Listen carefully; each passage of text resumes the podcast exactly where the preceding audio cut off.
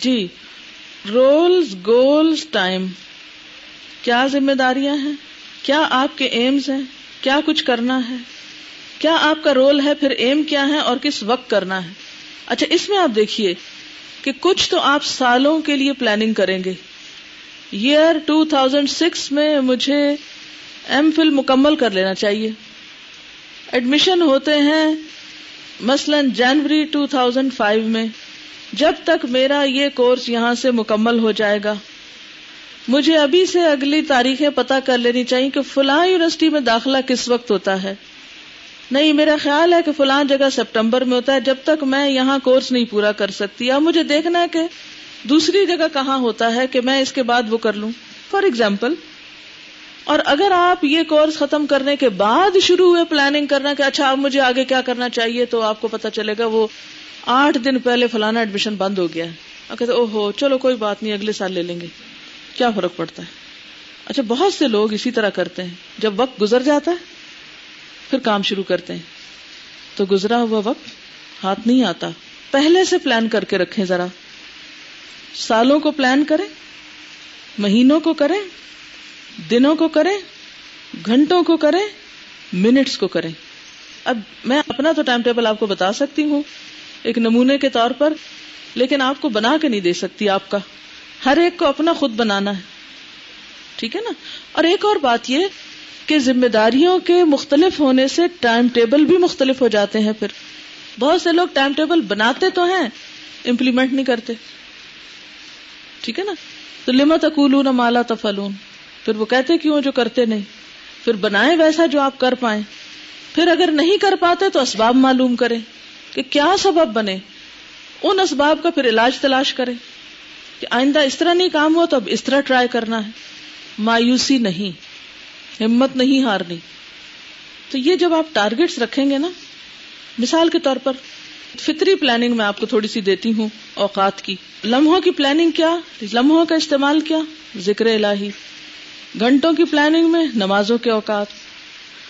ہفتہ وار پلاننگ میں جمعے کی خاص عبادات مثلا. ماہانہ پلاننگ میں ایام بیس کے روزے.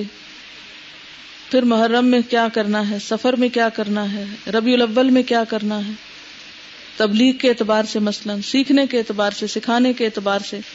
سالانہ پلاننگ میں جیسے فطری پلاننگ میں روزے ہیں، حج ہے. اور پھر لمحوں سے بھی کم کی پلاننگ میں ایک چیز آئے گی جو اوور آل وقت کے بہترین استعمال کے لیے ضروری ہے، ہر کام میں نیت اچھی کر لینی. یہ ایک اوور آل ٹائم کا استعمال ہو جائے گا. دن میں کئی دفعہ دہرایا کریں، یا اللہ مجھے اپنے لیے خالص کر لے، میری زندگی کو اپنے لیے کر لے، میرے وقت کو ضائع ہونے سے بچا لے، میں سب کچھ تیری خاطر کرنا چاہتی ہوں. کھانا کھائیں تو کیا سوچ کے کھائیں، کھانا کھانے میں وقت تو لگتا ہے نا، کیا سوچ کے کھائیں. جی ہاں، اس سے انرجی آئے گی تو اللہ تعالیٰ کی زیادہ عبادت ہوگی. سوتے ہوئے کیا نیت کریں، ورنہ تو بیس سال سوتے ہوئے گزر جائیں گے. جی ہاں، اگلے دن زیادہ بہتر کام کر سکوں گی. نہاتے ہوئے کیا سوچیں، وقت تو لگتا ہے. ویسے کچھ لوگ تو مناسب وقت سے نہا لیتے ہیں، اور کچھ لوگ تو واش روم میں گھس جائیں تو اسی کو گھر بنا لیتے ہیں. کبھی مجھے سمجھ نہیں آئی کہ لوگ اتنی دیر واش روم میں کیوں لگاتے ہیں. دس منٹ نہانے کے لیے کافی ہیں. اور آپ کو پتا ہے کہ جب انسان کے کپڑے اترے ہوئے ہوتے ہیں اور انسان ایسی حالت میں ہوتا ہے تو فرشتے بھی پیچھے ہٹ جاتے ہیں جو حفاظت کے فرشتے ہیں. تنہائی کے اوقات میں بھی امانت برتیں، ان کا صحیح استعمال کریں. آپ یہ نہ کہیں کہ اور کوئی پوچھنے والا نہیں تو چلو صبح اٹھیں تو آدھی نیند ادھر بیٹھ کے ہی پوری کر لیں، بستر سے اٹھا دیا تو واش روم میں ہی سو لیں، کچھ نہیں. پھر اسی طرح اور کون سے کام آپ سمجھتے ہیں کرتے وقت کہ آپ کا وقت ضائع ہو رہا ہے. چلیے آپ مجھے تھوڑا سا یہ بتائیے کیونکہ اس چیز کی اصلاح بے حد ضروری ہے. کچھ لوگ اتنے پھر وقت کے دھنی ہو جاتے ہیں کہ ہر ایک سے میل جول کلام چھوڑ بیٹھتے ہیں، اور وہ کہتے ہیں نہیں، بات کرنا بھی وقت ضائع کرنا ہے، کسی کی عیادت کرنا بھی وقت ضائع کرنا ہے. وہ بہت ہی مکینکل اور پروفیشنل ہو جاتے ہیں. تو آپ کیا سمجھتے ہیں کس چیز میں وقت ضائع ہوتا ہے، کس چیز کو آپ وقت ضائع ہونا سمجھتے ہیں؟ آپ کے خیالات میں بولیے، سچ بولیے اپنے ساتھ. وہ کون سے لمحے ہوتے ہیں جب آپ کوئی کام کر رہے ہوتے تو آپ کو لگتا ہے میرا وقت ضائع ہو رہا ہے؟ وقت ضائع ہونے کا احساس کس کس وقت ہوتا ہے، کس کس کام میں ہوتا ہے؟ سچ سچ بتا دیجئے تاکہ پھر میں آپ کو یہ بتا دوں کہ آپ صحیح سوچ رہے ہیں یا اس سوچ کی اصلاح کی ضرورت ہے. آپ فرمائیے. جی، میچ دیکھنا. جی ہاں، مثلاً میں کل اپنے داماد سے کہہ رہی تھی کہ مجھے نہیں پتا کہ رن کیا ہوتا ہے، رن بنائے، چوکا لگائیے، ہوتا کیا ہے مجھے نہیں خبر، نہ مجھے آج تک دلچسپی اور نہ مجھے یہ جاننے کی ضرورت محسوس ہوئی کس نے رن بنائے کہ نہیں بنائے، کامیاب ہوا کہ فیل ہوا، کیا ہوا کیا نہیں ہوا، مجھے ضرورت ہی نہیں اس کی۔ میرے خیال میں ایسا علم ہے جو مجھے فائدہ نہیں دیتا۔ میری زندگی بڑی اچھی گزر رہی ہے الحمدللہ، مجھے کوئی حسرت نہیں، کوئی افسوس نہیں کہ مجھے یہ معلومات نہیں ہے۔ اس نے مجھے سمجھایا بھی پھر مجھے بھول گیا، اس لیے کہ زندگی میں اتنا کچھ کرنے والا ہے کہ افورڈ ہی نہیں کر سکتے کہ اس طرح کا علم حاصل کریں۔ کوئی کام کی بات کرے تو ٹھیک، ورنہ بعض اوقات لوگ بالکل فالتو باتوں میں لگے رہتے ہیں اور اپنا بھی وقت ضائع کرتے ہیں، دوسرے کا بھی کرتے ہیں۔ بیکار لوگوں کی کمپنی، بیکار لوگوں کا ساتھ بہت بڑا ٹائم ویسٹر ہے۔ تو پھر کیا کرنا چاہیے؟ اس کا علاج کیا ہو؟ لوگوں سے ملنا جلنا چھوڑ دیں، اس لیے کہ آج تو دنیا میں ہارڈلی کوئی ملے گا جو آپ کو کام کی بات کرے گا، بولے چلے جاتے ہیں۔ اس چیز کا علاج کیا ہو؟ مثلا اس سے آپ کیسے نپٹیں گے؟ کیونکہ بہت بڑا ٹائم ویسٹر ہے جب لوگ فالتو بیکار باتیں کرتے ہیں۔ اب دنیا میں بامقصد لوگ تو آپ کے سراؤنڈنگ میں بہت کم ہے، اگر ہوتے بامقصد تو ہمارے پاکستان کا یہ حال نہ ہوتا۔ تو مشکل یہ ہے کہ ہمارا ماحول ہی ایسا ہے کہ کوئی کام کرنے کو تیار ہی نہیں، تو جب کام ہی نہیں کسی کی زندگی میں، مقصد ہی نہیں، تو بامقصد بات کہاں سے ہوگی؟ تو ایسی صورت میں پھر کرنا کیا چاہیے؟ حل کیا ہو؟ علاج کیا ہو؟ لوگوں سے ملنا چھوڑ دیں؟ یہ تو نہیں ہو سکتا۔ یعنی اگر ان کی زندگی میں مقصد نہیں تو آپ یا تو ان کا کوئی مسئلہ حل کریں، یا ان سے کوئی ایسی بات پوچھیں جس سے آپ کے علم میں اضافہ۔ علم سے مراد کو بہت ٹھوس نہیں، دنیا کا علم بھی علم ہوتا ہے کہ اچھا فلاں کام آپ کو کرنا آتا ہے، کیونکہ بندہ باتوں سے اندازہ لگا لیتا ہے۔ تو آپ کام کی بات ان سے شروع کریں، کام کی بات آپ ان سے کوئی اچھی سی مثال دیں کہ مثلا وہ لوگوں کو ایسے موقع پر کس طرح ڈیل کرتی ہیں۔ میرا سوال سمجھا آپ لوگوں نے؟ اگر کوئی فالتو باتوں سے آپ کا وقت ضائع کرے تو آپ کیا کریں گے؟ یہ کہتی جب میں سبق یاد کر رہی ہوتی تو بعض اوقات دوسری کوئی لڑکی آ کے بیٹھ کے باتیں شروع کر دیتی تو میرا وقت ضائع ہونے لگتا، تو میں اس سے پوچھتی ہوں کہ آپ نے سبق پڑھ لیا؟ تو وہ کہتی ہے نہیں، تو پھر اس کو بھی یاد آ جاتا اور وہ چلی جاتی۔ جی ہاں، موقع کی مناسبت سے دوسروں کو احساس دلایا جا سکتا ہے اپنے کام یا وقت کی قدر و قیمت کا۔ صرف منہ سے نہیں، ایکسپریشن سے آپ شو کر سکتے ہیں، آپ کسی اور طریقے سے بھی، لیکن کوئی ایسا انداز اختیار نہ کریں کہ جس سے دوسرے اوفینڈ ہوں، کیونکہ مومن بد اخلاق بھی نہیں ہوتا، ٹھیک ہے نا؟ کیونکہ ایسا نہ ہو کہ ہم دین کا ایک ایسا نقشہ پیش کریں کہ جس سے دوسرے لوگ اوفینڈ ہونے لگیں، بیزاری کا اظہار کریں۔ مثلاً بعض اوقات میرے ساتھ تو بہت زیادہ ہوتا ہے، کیونکہ نئے نئے لوگ آتے رہتے ہیں، ان کو نہیں اندازہ ہوتا کہ ان کا وقت کتنا قیمتی ہے۔ بعض لوگ بہت آرام سے کہہ دیتے ہیں اگر آپ پندرہ منٹ مجھے دے دیں تو میرا یہ مسئلہ حل ہو جائے، لیکن ہوتا کیا ہے؟ اگر آپ میرے پورے دن کا ٹائم ٹیبل دیکھیں تو اس میں سے پندرہ منٹ نیند سے تو میں نکال سکتی ہوں، لیکن میرا خیال ہے کہ اور جو ذمہ داریاں اس میں سے نکالنا بعض اوقات مشکل ہوتا ہے۔ تو اس میں بعض اوقات کتابیں میں نے رکھی ہوتی ہیں میز پر، اگر میرے کام کرنے کے دوران کوئی بھی آ کے میرے ساتھ وقت ضائع کرنے لگے تو میں کہتی ہوں ذرا آپ یہ کتاب پڑھیے، کسی کو کہتی ہوں اچھا یہ ذرا پڑھ کے مجھے رائے دیں اس پہ کیا لکھا ہے، کسی کو کوئی اور کام لگا دیتی ہوں، کسی کو کوئی اور۔ میرے والد کہتے تھے جن قابو کرنا، ایک مثال وہ دیتے تھے جن قابو کرنا۔ جن قابو کرنے کا مطلب کیا ہے؟ کہتے ہیں کہ ایک شخص نے جن قابو کیا اور اس نے کہا کہ مجھے کام لگاؤ نہیں تو میں ہر چیز الٹا دوں گا۔ تو اس نے کیا کیا کہ سات اناج کی بوریاں لا کے مکس کر دی اور جن کو کہا کہ تم الگ الگ کرو بیٹھ۔ اب وہ سارا دن ہر ہر چیز چن چن کے الگ کر رہا ہے کر رہا ہے کر رہا ہے پھر وہ فارغ ہو کے آ گیا کہ اچھا آپ مجھے پھر بتاؤ نہیں تو میں الٹاتا ہوں کچھ۔ تو بچوں کے لیے وہ عام طور پہ کہتے تھے کہ یہ جو بچے ہیں نا، اگر آپ ان کو کام نہیں لگائیں گے تو یہ اتنی شرارتیں کریں گے، یہ اتنا ڈسٹرب کریں گے کہ تم لوگ کچھ نہیں کر سکو گے۔ بہت سے لوگ مجھ سے پوچھتے ہیں کہ آپ نے بچوں کے ساتھ کیسے پڑھا؟ اب یہ ہوتا ہے کہ جیسے آپ خود پڑھ رہے ہیں، آپ میں سے کئی مائیں ہوں گی ان کو گھر جا کے پڑھنے بہت دقت ہوگی کہ آپ کمرہ دروازہ بند کر کے پڑھنا چاہتے ہیں اور بچے باہر اتنا ادم کرتے ہیں تو باہر نکلتے کچھ برتن بھی ٹوٹے ہوئے، کچھ اور بھی کام خراب ہے، اور وہ اما اما کی رٹ اتنی دفعہ لگائیں گے کہ آپ کو سبق یاد نہیں ہو سکے گا۔ تو اس کے لیے بہتر ہے کہ پہلے آپ ان کو کسی کام میں لگائیں، اس کے بعد اپنے کام میں لگے۔ اگر ان کی مصروفیت نہیں ہے تو آپ کام کر ہی نہیں سکتے۔ اسی طرح اگر آپ کے دوست، آپ کا ماحول، آپ کے آس پاس کے لوگ مصروف نہیں ہیں تو آپ سوال نہیں پیدا ہوتا کہ خود کام کر سکے۔ تو اپنے کام سے پہلے ان کو کام لگائیں، ان جنوں کو قابو کریں، انہیں کسی ایسے شغل میں لگائیں کہ ان کو سر اٹھانے کی فرصت نہ ہو، اور اس کے بعد پھر آپ بھی سانس لے کے سکھ کا کچھ کام کر لیں، ٹھیک ہے؟ تو ہمیشہ لوگوں کے لیے مصروفیات تلاش کریں. جب تک آپ ماحول نہیں بنائیں گے, لوگوں کو کام نہیں لگائیں گے, آپ خود کبھی کام نہیں کر سکتے. یہ اصول یاد رکھیے. اب مثلا مجھے یہاں آنا تھا, ٹائم مینجمنٹ پہ لیکچر ہو رہا ہے, ساڑھے نو کلاس کا ٹائم باہر لکھا ہوا اناؤنس ہوا ہوا ہے, اور اگر میں ساڑھے نو سے نو پینتیس بھی آتی ہوں تو یہ وعدہ خلافی ہے, میری ساری بات بے اثر ہو جائے گی. اب مجبوری کیا ہے کہ لوگوں کو مجھ سے کام ہے اور بڑا ہی ضروری کام ہے, دوسری طرف ایک فون کال آ گئی, بڑی ہی ضروری کال ہے, تیسری طرف کسی اور کو کچھ مسئلہ پوچھنا ہے. میرے عموماً کہیں پہنچنے میں انہی چیزوں سے تاخیر ہوتی ہے. اب مثلاً آنے سے پہلے ٹیلی فون بجا, میں نے فون اٹھا کے کہا السلام علیکم, میں اس وقت کلاس جیسے آنسرنگ مشین بولتی ہے نا, تھوڑی تھوڑی اسی ٹون میں, السلام علیکم میں اس وقت کلاس میں جانے والی ہوں, ایک جملے میں اپنا میسج بول دیں, جو کہنا چاہتے ہیں کہہ کے بتا دیجئے. تو انہوں نے واقعی وہ گفتگو جو عموماً ان کی پندرہ منٹ پہ ختم نہیں ہوتی, شاید تھرٹی سیون سیکنڈ میں انہوں نے اپنا پورا میسج کمپلیٹ کر دیا. بہت اہم میسج تھا. ایک یہ بھی ہو سکتا تھا کہ میں کال آف کر دیتی کہ میں نہیں سن سکتی, عام طور پہ میں ایسا نہیں کرتی, اگر میں بیٹھی مل رہی ہے کہ میں ہوں نہیں ٹیلی فون کے پاس, ہوں تو عام طور پر لے لیتی ہوں اور لوں تو اگر لوگ میٹنگ میں بیٹھے تو بتا دیتی ہوں اس وقت لوگ میٹنگ میں میرے پاس ہیں, کسی کام سے بیٹھے ہوئے ہیں, تو آپ بات کر لیجئے. تو دوسرا شخص بھی پھر اتنی ہی گفتگو کرتا ہے. ہاں اگر آپ فارغ ہیں تو پھر فراغت کے مطابق دوسرے کے ساتھ جو جتنی بات, آپ ہر ایک کا ایک مقام ہوتا ہے, اتنی بات اس سے کر لیجئے. تو بعض اوقات ہم لوگوں کو اپنی حالت نہیں بتاتے کہ ہم کس حال میں ہیں.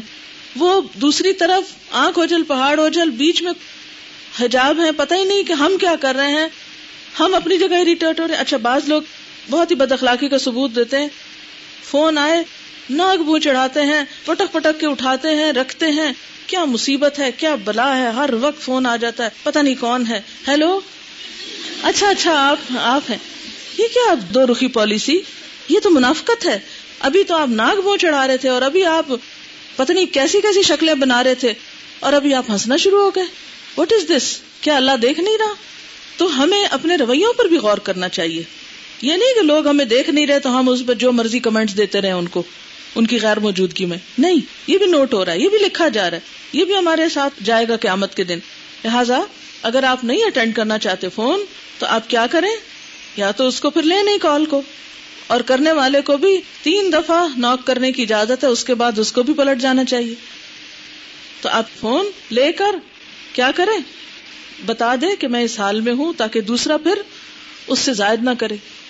تو اپنے مصروفیات اور اپنے کاموں سے دوسرے کو آگاہ کرنا. اس کا یہ مطلب نہیں کہ کسی وقت کسی کو ٹائم ہی نہ آپ دیں, اس کے لیے پھر اوقات مقرر کر لیں. اگر اس وقت کے اندر وہ آپ سے بات کر لیں, مل لیں تو ٹھیک ہے, اور اگر اس وقت میں مثلا آپ نے کسی کو ٹائم دیا, آپ کو واش روم جانا پڑ گیا, آپ کو نماز بیچ میں آ گئی, آپ کو کچھ اور آ گیا, کیونکہ بعض اوقات لوگ خود لیٹ ہو جاتے ہیں. ایک اور بہت بڑی مشکل یہ ہوتی ہے کہ آپ نے کسی کو ٹائم دیا ہے آٹھ بجے کا اور ساڑھے آٹھ کا دیا ہے کسی اور کو. میرے ساتھ یہ بہت بڑا مسئلہ ہوتا ہے, کیلکولیٹڈ ٹائم ہوتا ہے نا, تو ٹائم دینا پڑتا ہے. جس کو آٹھ بجے کا دیا وہ ساڑھے آٹھ آ رہا ہے, جس کو ساڑھے آٹھ کا دیا ہے وہ آگے آ رہا ہے. سارا ٹائم ٹیبل اتنا ڈسٹرب ہوتا ہے کہ جس کا اثر میری نیند پہ پڑتا ہے. میں نے اگر گیارہ بجے سونے کا ٹارگٹ رکھا ہو تو لازماً بارہ بج جاتے ہیں, کیونکہ لوگوں کی تاخیر میرے کام پہ اثر انداز ہوتی ہے. لیکن الحمدللہ آہستہ آہستہ اس کو کٹ ڈاؤن کرنے کا طریقہ آ گیا ہے. نئی جگہ پہ مشکل ہوتا ہے, لیکن جہاں میں روٹین میں رہتی ہوں وہاں اب ان چیزوں کا علاج میں نے سیکھ لیا کہ کس طرح بچانا ہے اپنا وقت. اور دوسری بات یہ کہ آپ ہر ایک کو خوش نہیں کر سکتے, اس بات کو بھول جائیں. جس کو خوش کرنا ہے اللہ کی خاطر کرنا ہے, کسی کے پیٹ پیچھے بھی اس کے لیے برا نہیں سوچنا. ٹیلی فون اٹھا کے جو ٹون اختیار کرنی ہے پہلے بھی ویسے ہی رکھنی ہے, اور اگر پہلے سیریس ہے آپ تو ٹیلی فون پر بھی بتا دیں سیریسلی دوسرے کو. منافقت نہیں برتنی, دل میں کچھ اور زبان پہ کچھ.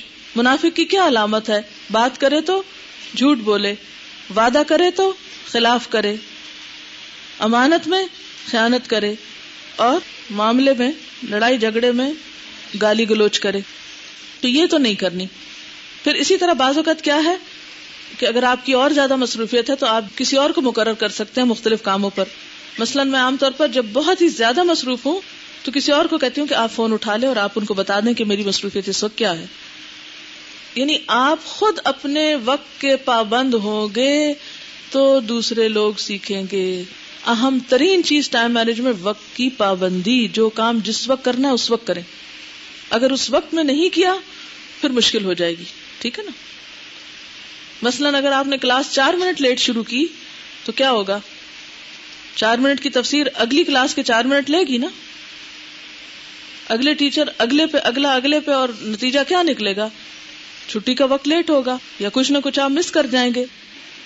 جس وقت میں آپ کو کوئی پروڈکٹیو کام کرنا تھا آپ اس میں نان پروڈکٹیو کام کر رہے ہیں، جو وقت آپ کا ایک فریشنس کا، ایک بہت ہی اہم ترین کام کرنے کا، اس وقت کو صرف آپ انتظار میں گزار رہے ہیں۔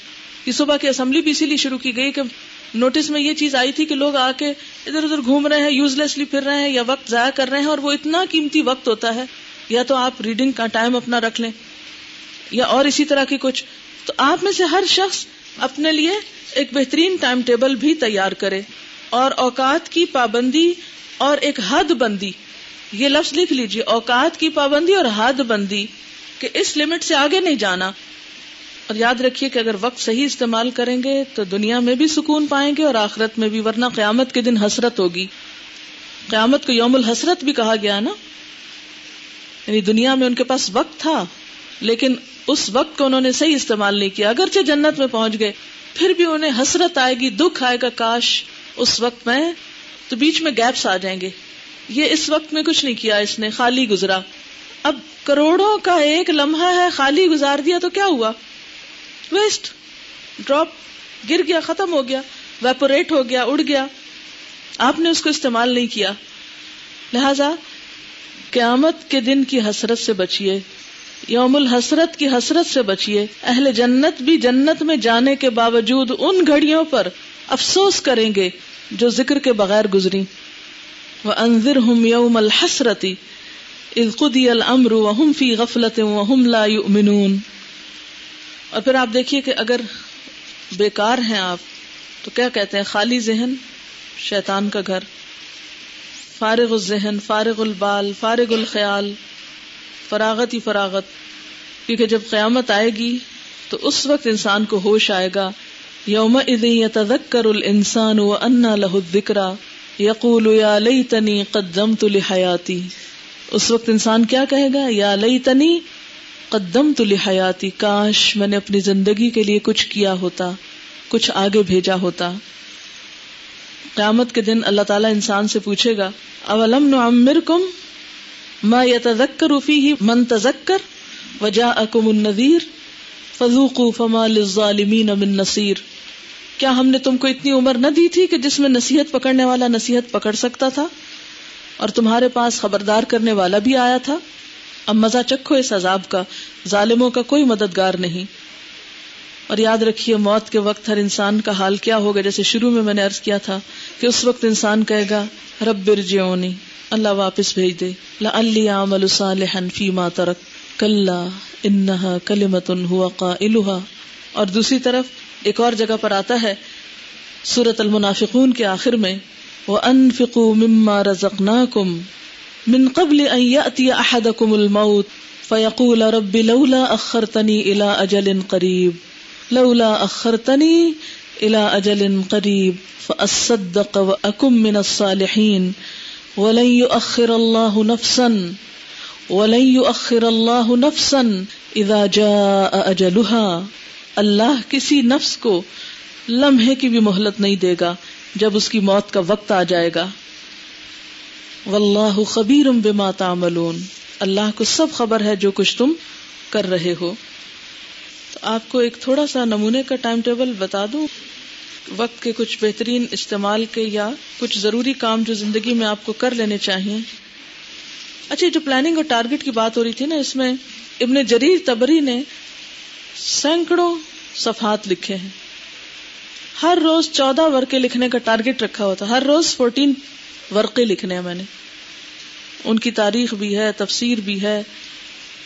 پھر اسی طرح ابن الجوزی جو ہیں، انہوں نے زندگی میں چھوٹی بڑی ایک ہزار کتابیں لکھی، وہ اپنی عمر کا ایک منٹ بھی ضائع نہیں کرتے تھے۔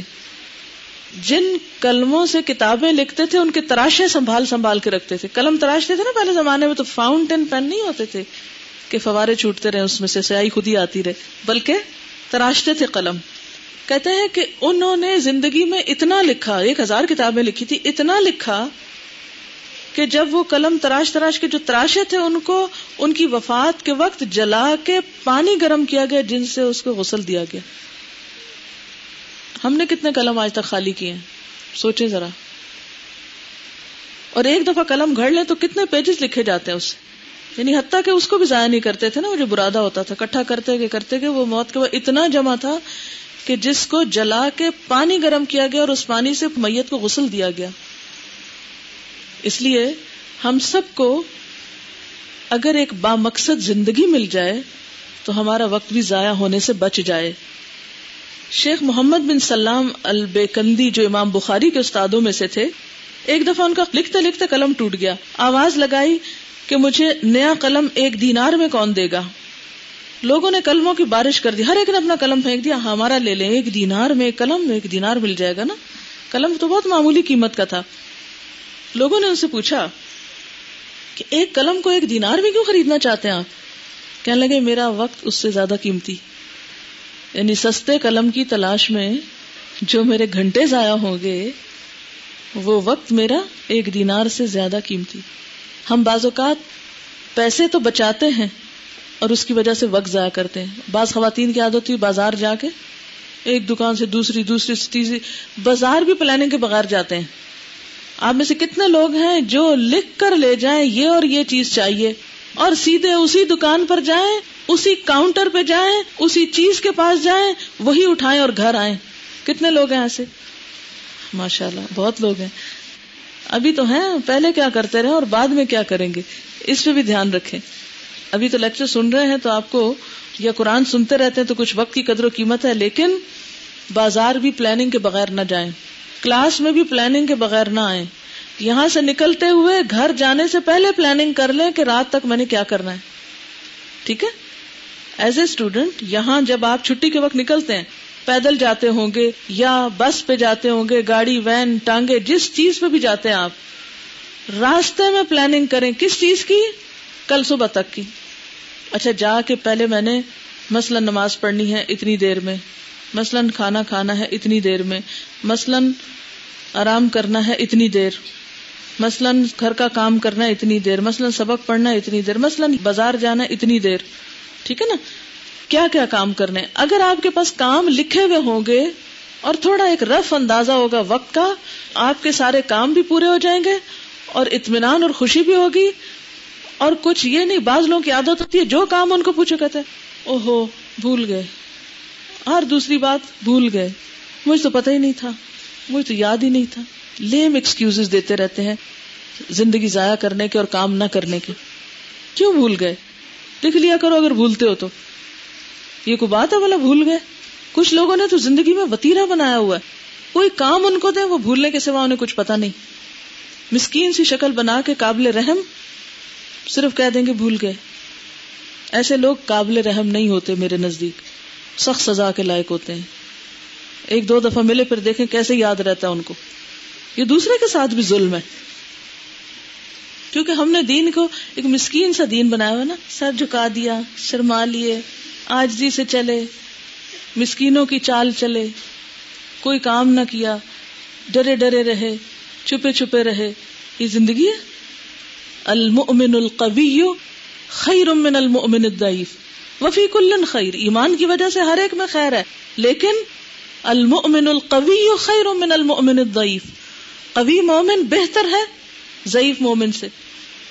یعنی دین پڑھنے کا مطلب یہ نہیں کہ ہم اپنی ساری صلاحیتوں کو زنگ لگا کے ایک ٹمڈ سی اور ویک سی پرسنالٹی بن جائیں، نہ ہمارے بولنے میں جان ہو، بات کرو تو خوف سے بات نہ نکلے، چلو تو خوف سے ٹانگیں کانپے، لکھو تو ہاتھ کانپے۔ یہ کیا بات ہوئی؟ ایمان تو جرت دیتا ہے انسان کو، جرت سے جینا سیکھے۔ ابن رشد کے بارے میں آتا ہے، وہ کہتے ہیں اپنی شعوری زندگی میں صرف دو راتوں کو مطالعہ نہ کر سکا۔ آپ بھی ذرا حساب کیجئے، شعوری زندگی کیا ہوتی ہے؟ یعنی جب سے ہوش سنبھالا ہے صرف دو راتیں ایسی ہیں جن میں میں ریڈنگ نہیں کر سکا، ورنہ روز پڑھتا ہوں رات کو۔ کتنے لوگ ہیں آپ میں سے جو روز رات کو، کورس کی بات نہیں کریں، وہ تو مجبوری، ٹیسٹ کی بات نہیں کریں، وہ تو ایک زبردستی کا پڑھ، اپنے لیے، عقل کی نشو و نما کے لیے۔ الحمدللہ لیکن اس تعداد میں اضافہ ہونا چاہیے. کورس کے علاوہ کوئی بھی کتاب چاہے سال میں ختم کریں, ڈزنٹ میٹر, کورس کے علاوہ کی چیز پڑھیں. کیوں؟ اس لیے کہ وہ پڑھیں گے پھر پتہ چلے گا کہ لوگ کیسے سوچتے ہیں, قرآن کیا کہتا ہے, صحیح کیا ہے, غلط کیا ہے. ورنہ تو نظر نہیں پیدا ہوگی, انسائٹ نہیں پیدا ہوگی. بعض اوقات ہم جسٹ ون سائڈڈ سوچ لیتے یہ کام ایسے کرنا ہے, اور اگر ویسے نہ ہو تو پھر کیسے کرنا ہے یہ نہیں سوچتے. یعنی first priority, second priority, third priority, ایک طریقہ, دوسرا طریقہ, تیسرا طریقہ, سیکنڈ آپشن, تھرڈ آپشن کیا ہوگی یہ نہیں سوچ کے رکھتے. اس سے بھی کام خراب ہوتا ہے. ایک اور بات لکھ لیجئے, ایک وقت میں ایک کام نہیں, کوشش کریں دو کام ہوں, ایک شعوری طور پہ کرنے والا اور ایک جسمانی طور پر, مگر عقل بہت استعمال نہ اس میں کرنی پڑے, ایک روٹین کا جیسے. یعنی ایک وقت میں ایک کام نہیں, دو کا ٹارگٹ رکھا کریں. مثال کے طور پہ جھاڑو دے رہے ہیں ساتھ ذکر بھی کر رہے ہیں, دو کام ہو گئے نا. مثلاً آپ کھانا بنا رہے تو ساتھ برتن بھی دھو لیں, ٹھیک ہے نا. کھانا بنا رہے تو ساتھ کپڑے بھی لگا لیں دھونے کے لیے, کیونکہ کچھ لوگ کیا کرتے ہیں, ایک کام شروع کرتے ہیں, جب تک وہ ختم نہیں ہوتا اگلا نہیں شروع کرتے. مثلاً آپ کپڑے استری کر رہے ہیں, صاف ٹیپ آن کر لیں, قرآن پاک کی تلاوت سن لیں, سبق دہرا لیں, کوئی لیکچر سن لیں, کوئی بھی اچھی گفتگو سن لیں, کوئی اچھی چیز سننے کی سنیں, دو کام ہو جائیں گے. اگر آپ پسند فرمائیں تو میں تھوڑی سی اپنی چند روٹین کی چیزیں بتا دوں, آپ میں بھی آپ کو فائدہ دیں. سب سے پہلے جلدی اٹھنے کی عادت. اگر آپ صبح جلدی اٹھتے نہیں نا تو آپ کے وقت میں برکت نہیں ہو سکتی. جلدی اٹھنے میں آپ اگر بہت جلدی نہیں بھی اٹھ سکتے تو فجر کی اذان سے کم از کم آدھا گھنٹہ پہلے اٹھ جائیں. آدھا نہیں, پچیس منٹ, پچیس منٹ نہیں, بیس منٹ, بیس منٹ نہیں, پندرہ منٹ, اس سے کم نہیں. کم از کم آدھا گھنٹہ اٹھے تو پھر بہت ٹھیک رہتا ہے, کیونکہ پانچ سات منٹ تو مسواک کو بھی لگتے ہیں. تو اس میں آپ زیادہ نہیں تو دو نفل اور وتر پڑھیں. یہ دو نفل کبھی شکرانے کے, کبھی حاجت کے, کبھی پریشانی ہے کوئی تو اس کے, کیونکہ وہ دعاؤں کی قبولیت کا وقت ہوتا ہے. یہ جو روز کے جو غم آتے ہیں نا ہم پر, کوئی ایک غم آ گیا, کسی دن ایک خوف آ گیا, کسی دن ایک پریشانی آ گئی, کسی دن کوئی اور مصیبت سر پہ آ گئی, تو انسان کچھ نہیں کر سکتا ان چیزوں میں سوائے اللہ کی مدد کے. تو اللہ کی مدد مانگیں, اور بہترین وقت ہوتا ہے وہ اللہ کی مدد مانگنے کا. اگر اللہ تعالیٰ توفیق دے, موقع ہو, سنت کے مطابق جو آپ صلی اللہ علیہ وسلم آٹھ پڑھتے تو اتنا پڑھ لیں, لیکن اگر کسی وجہ سے نہیں آپ اتنا کر سکتے تو دو پڑھنے کی عادت ڈالیں. ٹھیک ہے, سفر میں آپ نہیں بھی جاری رکھ سکتے یا بیماری میں, وہ اور بات ہے, لیکن روٹین میں جب آپ اپنے گھر پہ ہوں تو آپ کوشش کریں, اور اس کے لیے دعا مانگیں اللہ سے. میں نے بڑا عرصہ کوشش کی لیکن کچھ بات نہیں بنتی تھی, کبھی کہیں سے ڈسٹربنس ہو جاتی, کبھی کوئی مسئلہ بن جاتا. خاص دعا مانگنی شروع کی کہ یا اللہ مجھے جلدی اٹھنے کی توفیق دے, اور یقین مانے کہ ایسی قبول ہوئی الحمدللہ یہ دعا, کہ بعض اوقات ایسا بھی ہوا کہ میں رات ساڑھے بارہ یا لیٹ بھی سوئی اور مجھے فکر ہوا, اور بعض اوقات اتنی دیر سے سونا ہوا کہ گھڑی کا الارم رکھنا بھول گئی, تو جو اٹھنے کا ٹائم تھا وہ اندر بھی تو گھڑی لگ جاتی ہے نا, ایسا لگا جسے آ کے اٹھا دیا کسی نے.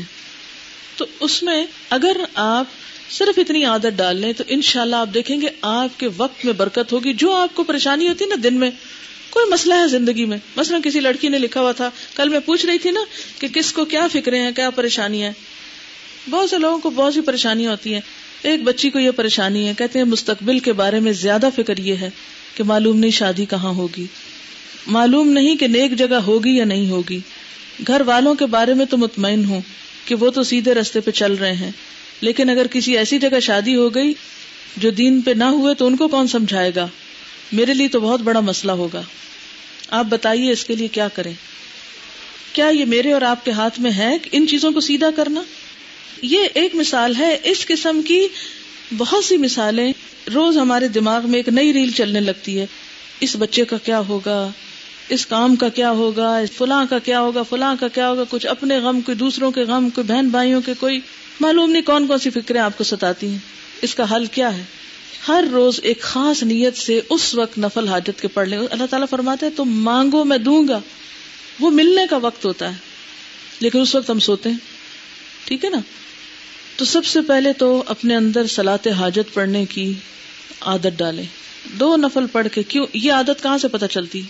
نبی صلی اللہ علیہ وسلم سے، جب آپ کو کوئی مشکل پیش آتی تھی آپ فوراً نماز کی طرف دوڑتے تھے، کیونکہ انسان اگر اللہ سے قریب ہو جائے نا، اس کے غم غم نہیں رہتے، اس کی پریشانیاں پھر پریشانیاں نہیں رہتی.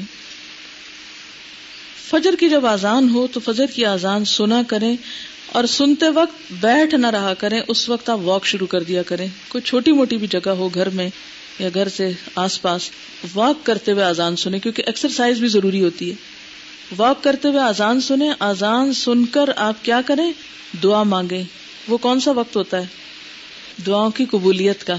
دو وقتوں کی دعا رد نہیں ہوتی، اس وقت پھر دعا مانگیں اللہ تعالیٰ سے. مثلاً آپ کی زندگی میں امنگیں ہیں بڑی بڑی، یا اللہ میں اس طرح دین کا کام کروں، میں ایسا کروں ویسا کروں، آپ کے ہاتھ میں کچھ نہیں، آپ کے بس میں کچھ نہیں، سب کچھ تو اس مالک الملک کے ہاتھ میں، مانگے اس سے وہ دے گا.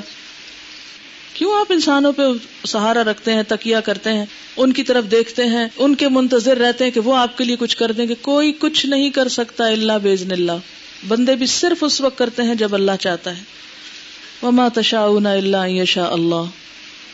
ٹھیک ہے، لہذا اس وقت دعا کریں، دعا کر کے فجر کے صبح کے اذکار پڑھ لیں، چلتے رہیں، ابھی واک کرتے رہیں. کم از کم پندرہ منٹ اگر آپ روزانہ واک کر لیتے ہیں اس وقت، تو اس وقت فریش ایئر بھی ہوتی ہے، کچھ گاڑیوں کا دھواں شواں کچھ تھما ہوا ہوتا ہے کیونکہ کم گاڑیاں چلتی ہیں. سو جب واک کر چکے ہیں کچھ دیر تیز تیز تو گہرے سانس لیں، کیونکہ صحت ضروری ہے. کل میں نے آپ کو بتایا تھا نا، اگر جسمانی طور پر آپ کمزور ہیں تو کیا ہوگا، روحانی طاقت آ ہی نہیں سکتی. گہرے سانس لیں، فجر کی نماز پہ آ جائیں، نماز پڑھ کے اور سنت طریقہ اختیار کریں. سنت پڑھ کے ذرا سا دائیں طرف لیٹ کے ہلکا سا دعا پڑھ لیں بیچ میں، پھر فرض پڑھ لیں. فرض کے لیے آپ صلی اللہ علیہ وسلم کا طریقہ یہ تھا کہ ساٹھ سے سو آیتیں پڑھتے تھے. اگر آپ کو یہ یاد نہیں تو کم بھی پڑھی ہیں آپ نے کبھی کبھی، تو آپ کیا کریں، مثلا میری عموماً عادت یہ کہ سورۃ البقرہ کی پہلی آیتوں سے شروع کرتی ہوں. سنت کیا ہے، اندھیرے میں شروع کر کے روشنی تک پڑھنا. نہیں نہیں بہت لمبی تو نہیں ہوتی، پھر بھی ہونے لگتی ہے تھوڑی دیر میں ہی روشنی. تو کوشش کریں کہ اتنی آیتیں آپ یاد کر لیں کچھ، ٹھیک ہے. اس سے کیا ہوگا، زندگی گزرتی جائے گی، نمازیں پڑھی جائیں گی، لیکن سنتوں پہ عمل کی وجہ سے اور کیا ہوگا، اجر بڑھ جائے گا، ایک خاص خوشی نصیب ہوگی آپ کو زندگی میں. اس کے بعد میں تو عام طور پہ یہ کرتی ہوں کہ پھر اپنا کمرہ ٹھیک کرتی ہوں، اور اس وقت میں ٹیپ آن کر دیتی ہوں اور تلاوت سنتی ہوں. مثلا آج کل میں قاری شریم کو سن رہی ہوں، اور پانچواں پارہ میرا چل رہا تھا.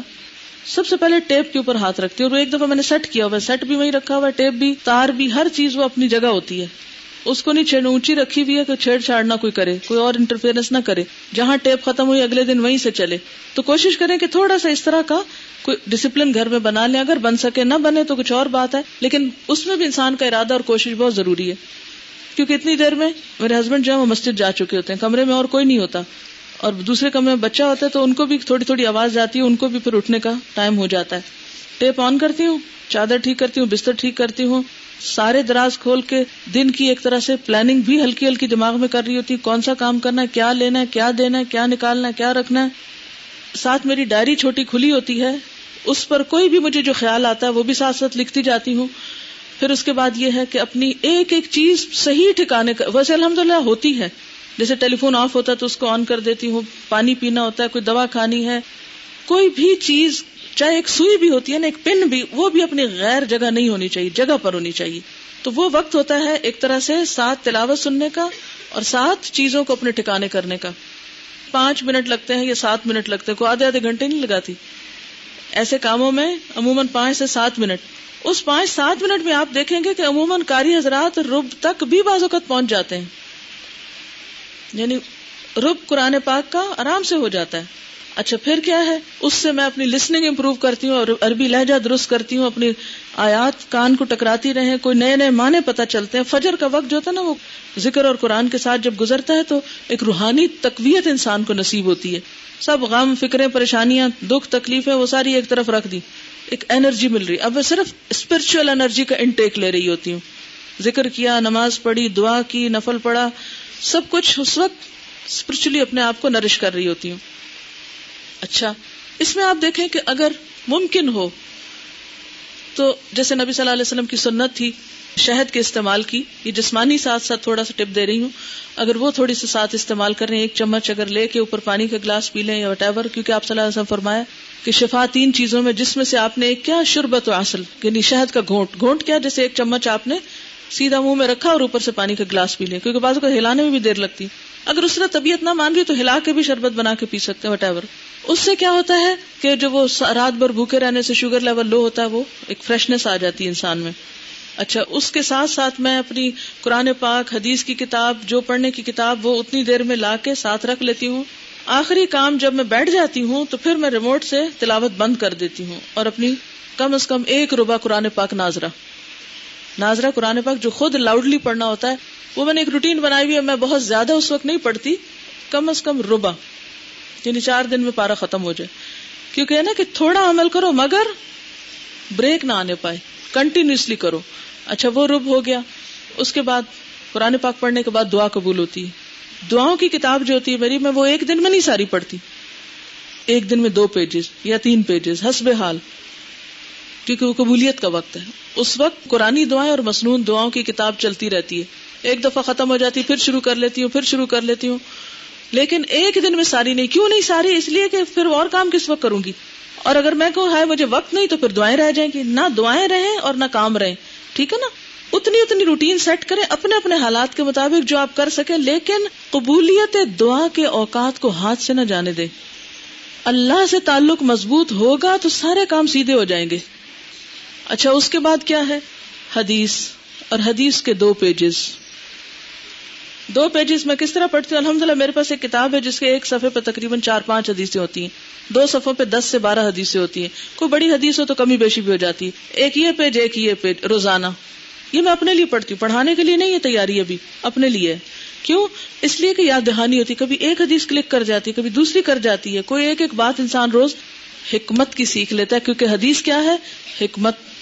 اچھا، اس کے بعد کیا ہے؟ تقریباً اس وقت سات بجنے والے ہوتے ہیں، اس وقت میں اپنے بیٹے کو اٹھاتی ہوں. اچھا، اس کے اٹھانے کا طریقہ کیا؟ کہ عام طور پہ ہوتا ہے نا بچوں کو اٹھائیں اور چیخ مارتے ہیں کیوں اٹھا رہے ہیں ہمیں، کہتے اچھا اچھا ابھی اٹھتے ہیں.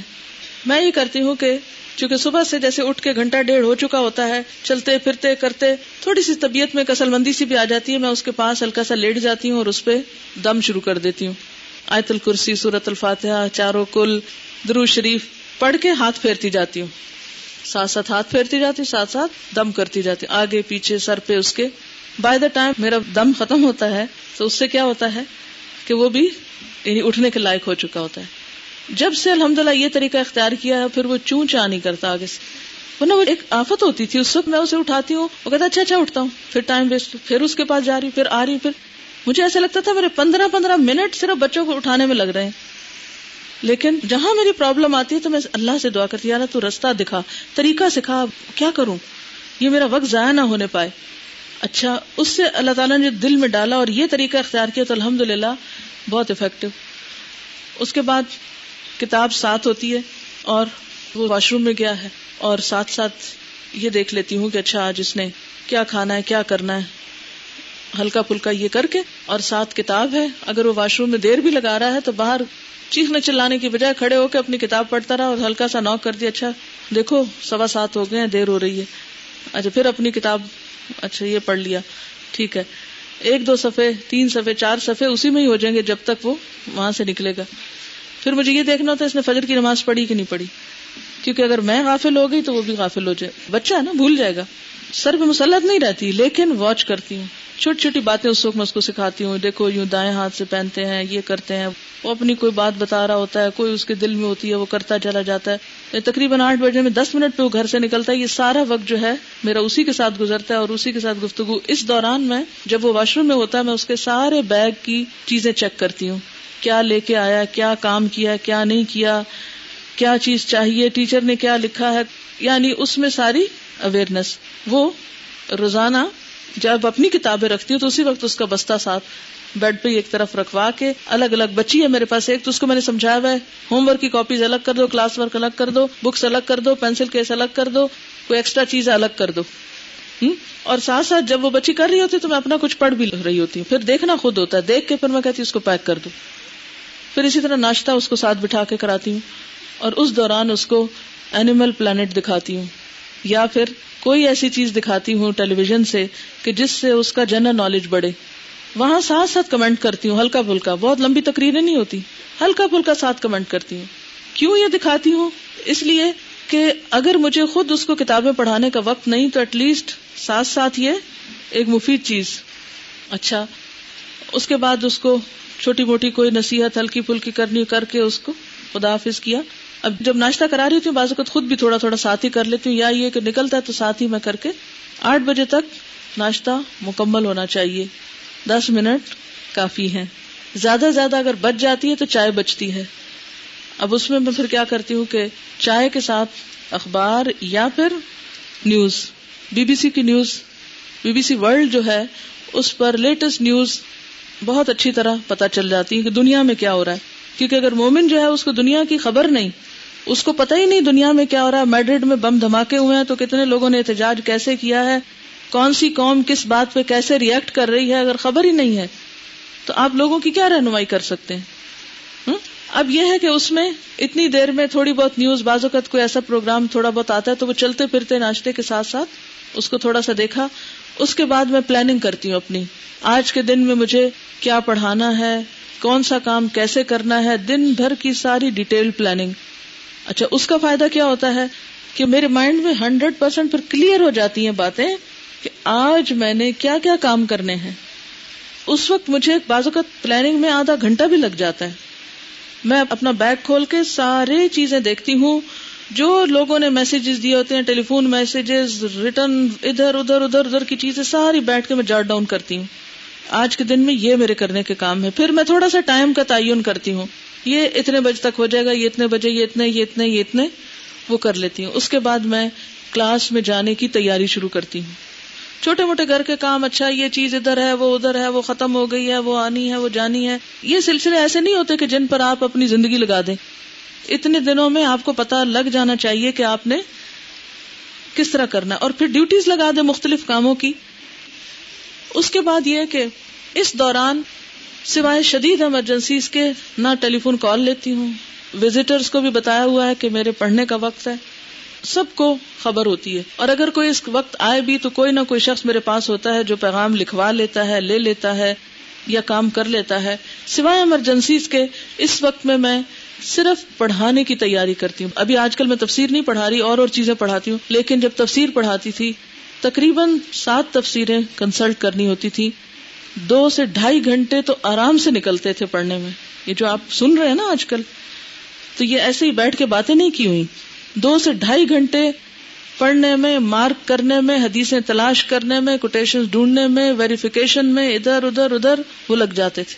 صرف میں اکیلی نہیں ہوتی اس وقت, میرے ساتھ ٹیم بھی ہوتی ہے. اس کو بھی بتاتی ہوں یہ یہاں سے لکھ لو, یہ یہاں سے یوں ارینج کرو, یوں سیٹ کرو, یوں سیدھا کرو, یوں کرو یوں کرو.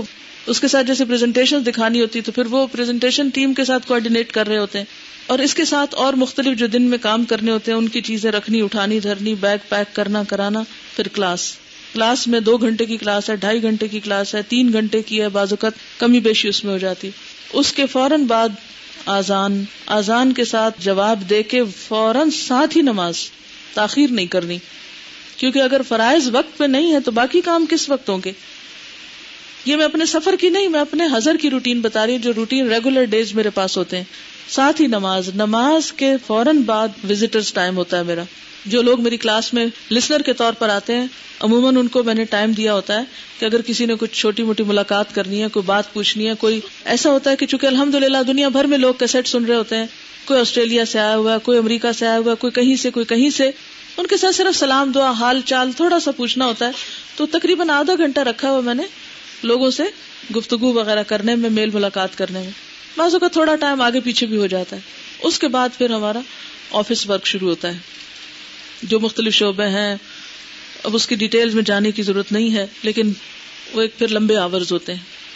دوپہر کا کھانا میں نہیں کھاتی, کیونکہ کھانا کھانے کا مطلب ہے پھر آرام فرمانا, اور آرام فرمانے کا مطلب ہے کہ پھر اٹھ کے دوبارہ پھر سستی دور کرنے کے لیے چائے پینا, پھر چائے پینے کے لیے گپ شپ, پھر وہ عموماً کچھ فروٹ لے لیا یا کوئی چائے لے لی یا کچھ وٹ ایور جو بھی موقع ہوا موسم کی مناسبت سے تھوڑا بہت لے لیا. کھانا میں ایک ہی کھاتی ہوں رات کا مغرب کے لگ بھگ، اور اس سے یہ ہوتا ہے کہ پھر وقت بھی بچتا ہے اور کام بھی ہو جاتا ہے. جب سے کھانا ایک کیا ہے وقت میں بڑی برکت ہوئی ہے. اور یہ بھی میں نے انگریزوں سے جا کے سیکھا تھا، وہاں دن میں لمبے چوڑے لنچ کرنے کا رواج نہیں ہوتا. چار سال یونیورسٹی میں پڑھا، میرا نہیں خیال کہ لنچ کیا ہوں. شروع میں جا کے پاکستان کی عادت کے مطابق دوپہر کے کھانے کے لیے جب اہتمام شروع ہوتے تھے تو دن نکل جاتا تھا. پھر میں نے دیکھا سب لوگ پڑھتے ہیں اور میں کیا کرتی ہوں، ایسے تو نہیں کام چلے گا. پھر دوسروں سے سیکھا، پھر پتا چلا کہ ہاں کچی بریڈ کے اوپر کیوکمبر اور چیز رکھ کے دودھ کا کارٹن پیک کر کے گھر سے ہی لے جاتے ہوتے ہیں، اور وہاں نماز کے وقفے میں کو پانچ دس منٹ میں اس کو تھوڑا سا کھا لیا پی لیا اور واپس اپنے کام پہ. ہماری قوم دوپہر کا کھانا ٹھاٹھ اور آرام کے ساتھ، خواتین سارا ناشتے کے بعد سے وقت لے کر دوپہر تک صرف کھانا پکانے کی پلاننگ اور طرح طرح کی ڈشز کی آزمائش، اور اس کے بعد پیٹ بھر کے کھانا کھایا، کھانے کے بعد مزے سے آرام کیا، پھر اس کے بعد اٹھے، پھر چائے پکائی، پھر ایک مجلس لگی، پھر آنے جانے میں ملاقاتوں کا وقت شروع ہوا. Endless task, endless. ہم کھانے کے لیے تو نہیں پیدا کی. ٹھیک ہے کھانا کھانا ہے، اور آپ کو معلوم ہے کہ اہل عرب پکائی ہوئی چیزیں تو ویسے ہی کم کھاتے تھے، کھجور اور پانی. ہم لوگوں کی عادتیں اتنی خراب ہیں، روٹی نہ کھائیں تو پیٹ ہی نہیں بھرتا، چائے نہ پیئیں تو سر درد نہیں چھٹتا، یہ نہ کھائیں تو یہ نہیں ہوتا. اتنے عادتوں کے غلام ہیں کہ بس کسی وقت کام کا مزاج نہیں بنتا. کیونکہ اب وقت اوپر ہو رہا ہے، اس لیے میں اس سے زیادہ وقت نہیں لوں گی. چلیے دعا کریے کہ اللہم انی اعوذ بک من الہم والحزن والعجز والکسل والجبن والبخل وغلبۃ الدین وقہر الرجال. یہ ساری چیزیں ٹائم ویسٹرز ہیں، یہ سب وقت ضائع کرنے والی چیزیں. کون سی؟ اللہم انی اعوذ بکا من الہم والحزن. ہم کیا ہوتا ہے؟ ایسے بیکار کی فکریں، حزن غم، والعجز والکسل. عجز کیا ہوتا ہے؟ بے بسی، کسل سستی، اور واعوذ بکا من الجبن والبخل بزدلی تنگ دلی، ومن غلبۃ الدین قرضے کے بوجھ سے، قہر الرجال لوگوں کے پریشرز. اللہ ان ساری چیزوں سے نجات دے تاکہ ہم کچھ واقعی کر سکیں. ٹھیک ہے، اور اسی طرح اللہم انی اعوذ بک من یوم السوء ومن لیلۃ السوء ومن ساعۃ السوء. اللہ برے دن سے بچانا، بری رات سے بچانا، بری گھڑی سے بچانا. ٹھیک ہے، اوکے. سبحانک اللہم وبحمدک، نشہد ان لا الہ الا انت، نستغفرک ونتوب الیک. والسلام علیکم ورحمۃ اللہ وبرکاتہ.